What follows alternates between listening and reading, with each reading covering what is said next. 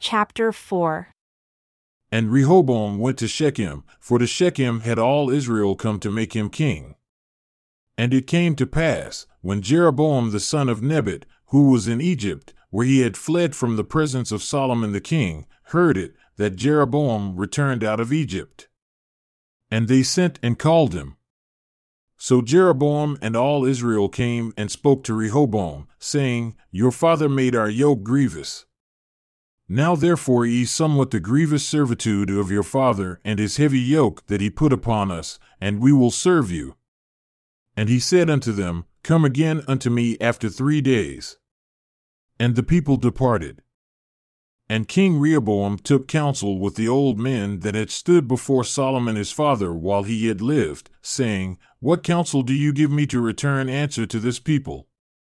And they spoke unto him, saying, If you be kind to this people, and please them, and speak good words to them, they will be your servants forever.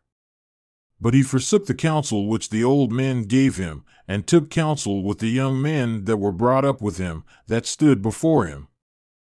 And he said unto them, What advice do you give that we may return answer to this people who have spoken to me, saying, Ease somewhat the yoke that your father did put upon us? And the young men that were brought up with him spoke unto him, saying, Thus shall you answer the people that spoke unto you, saying, Your father made our yoke heavy, but make it somewhat lighter for us. Thus shall you say unto them, my little finger shall be thicker than my father's loins, for whereas my father put a heavy yoke upon you, I will put more to your yoke. My father chastised you with whips, but I will chastise you with scorpions. So Jeroboam and all the people came to Rehoboam on the third day, as the king bid, saying, Come again to me on the third day. And the king answered them roughly. And King Rehoboam forsook the counsel of the old men and answered them after the advice of the young men, saying, My father made your yoke heavy, but I will add unto it. My father chastised you with whips, but I will chastise you with scorpions. So the king listened not unto the people, for the cause was of God, that the Lord might perform his word which he spoke by the hand of Ahijah the Shilonite to Jeroboam the son of Nebat.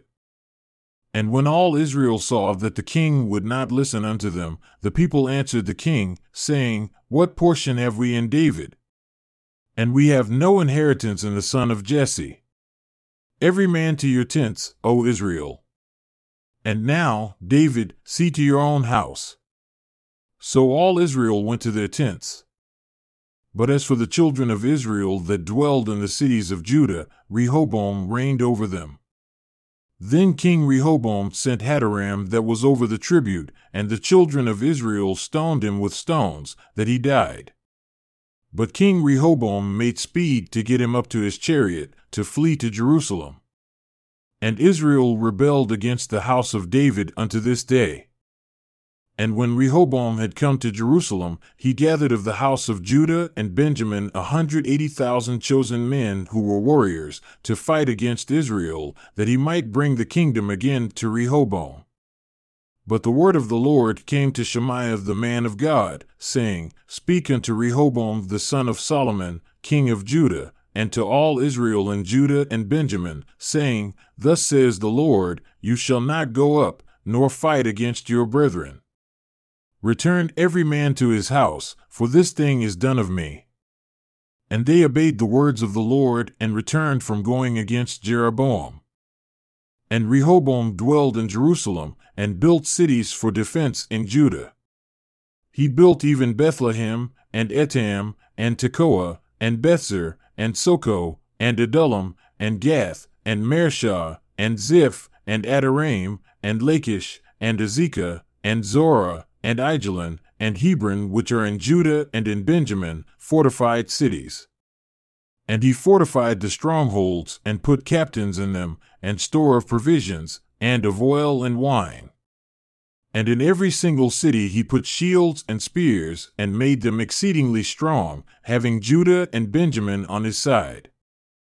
And the priests and the Levites that were in all Israel gathered to him out of all their regions, for the Levites left their suburbs and their possession, and came to Judah and Jerusalem, for Jeroboam and his sons had cast them off from executing the priest's office unto the Lord, and he ordained himself priests for the high places, and for the devils, and for the calves which he had made.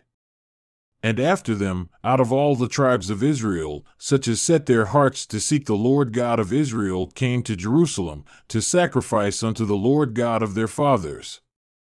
So they strengthened the kingdom of Judah, and made Rehoboam the son of Solomon strong three years. For three years they walked in the way of David and Solomon. And Rehoboam took him Mahalath, the daughter of Jerimoth the son of David, to wife, and Abihail, the daughter of Eliab the son of Jesse, who bore him children, Jeush, and Shamariah, and Zaim. And after her, he took Maachah the daughter of Absalom, who bore him Abijah, and Attai, and Ziza, and Shelomith. And Rehoboam loved Maachah the daughter of Absalom above all his wives and his concubines, for he took eighteen wives and sixty concubines, and begot twenty eight sons and sixty daughters.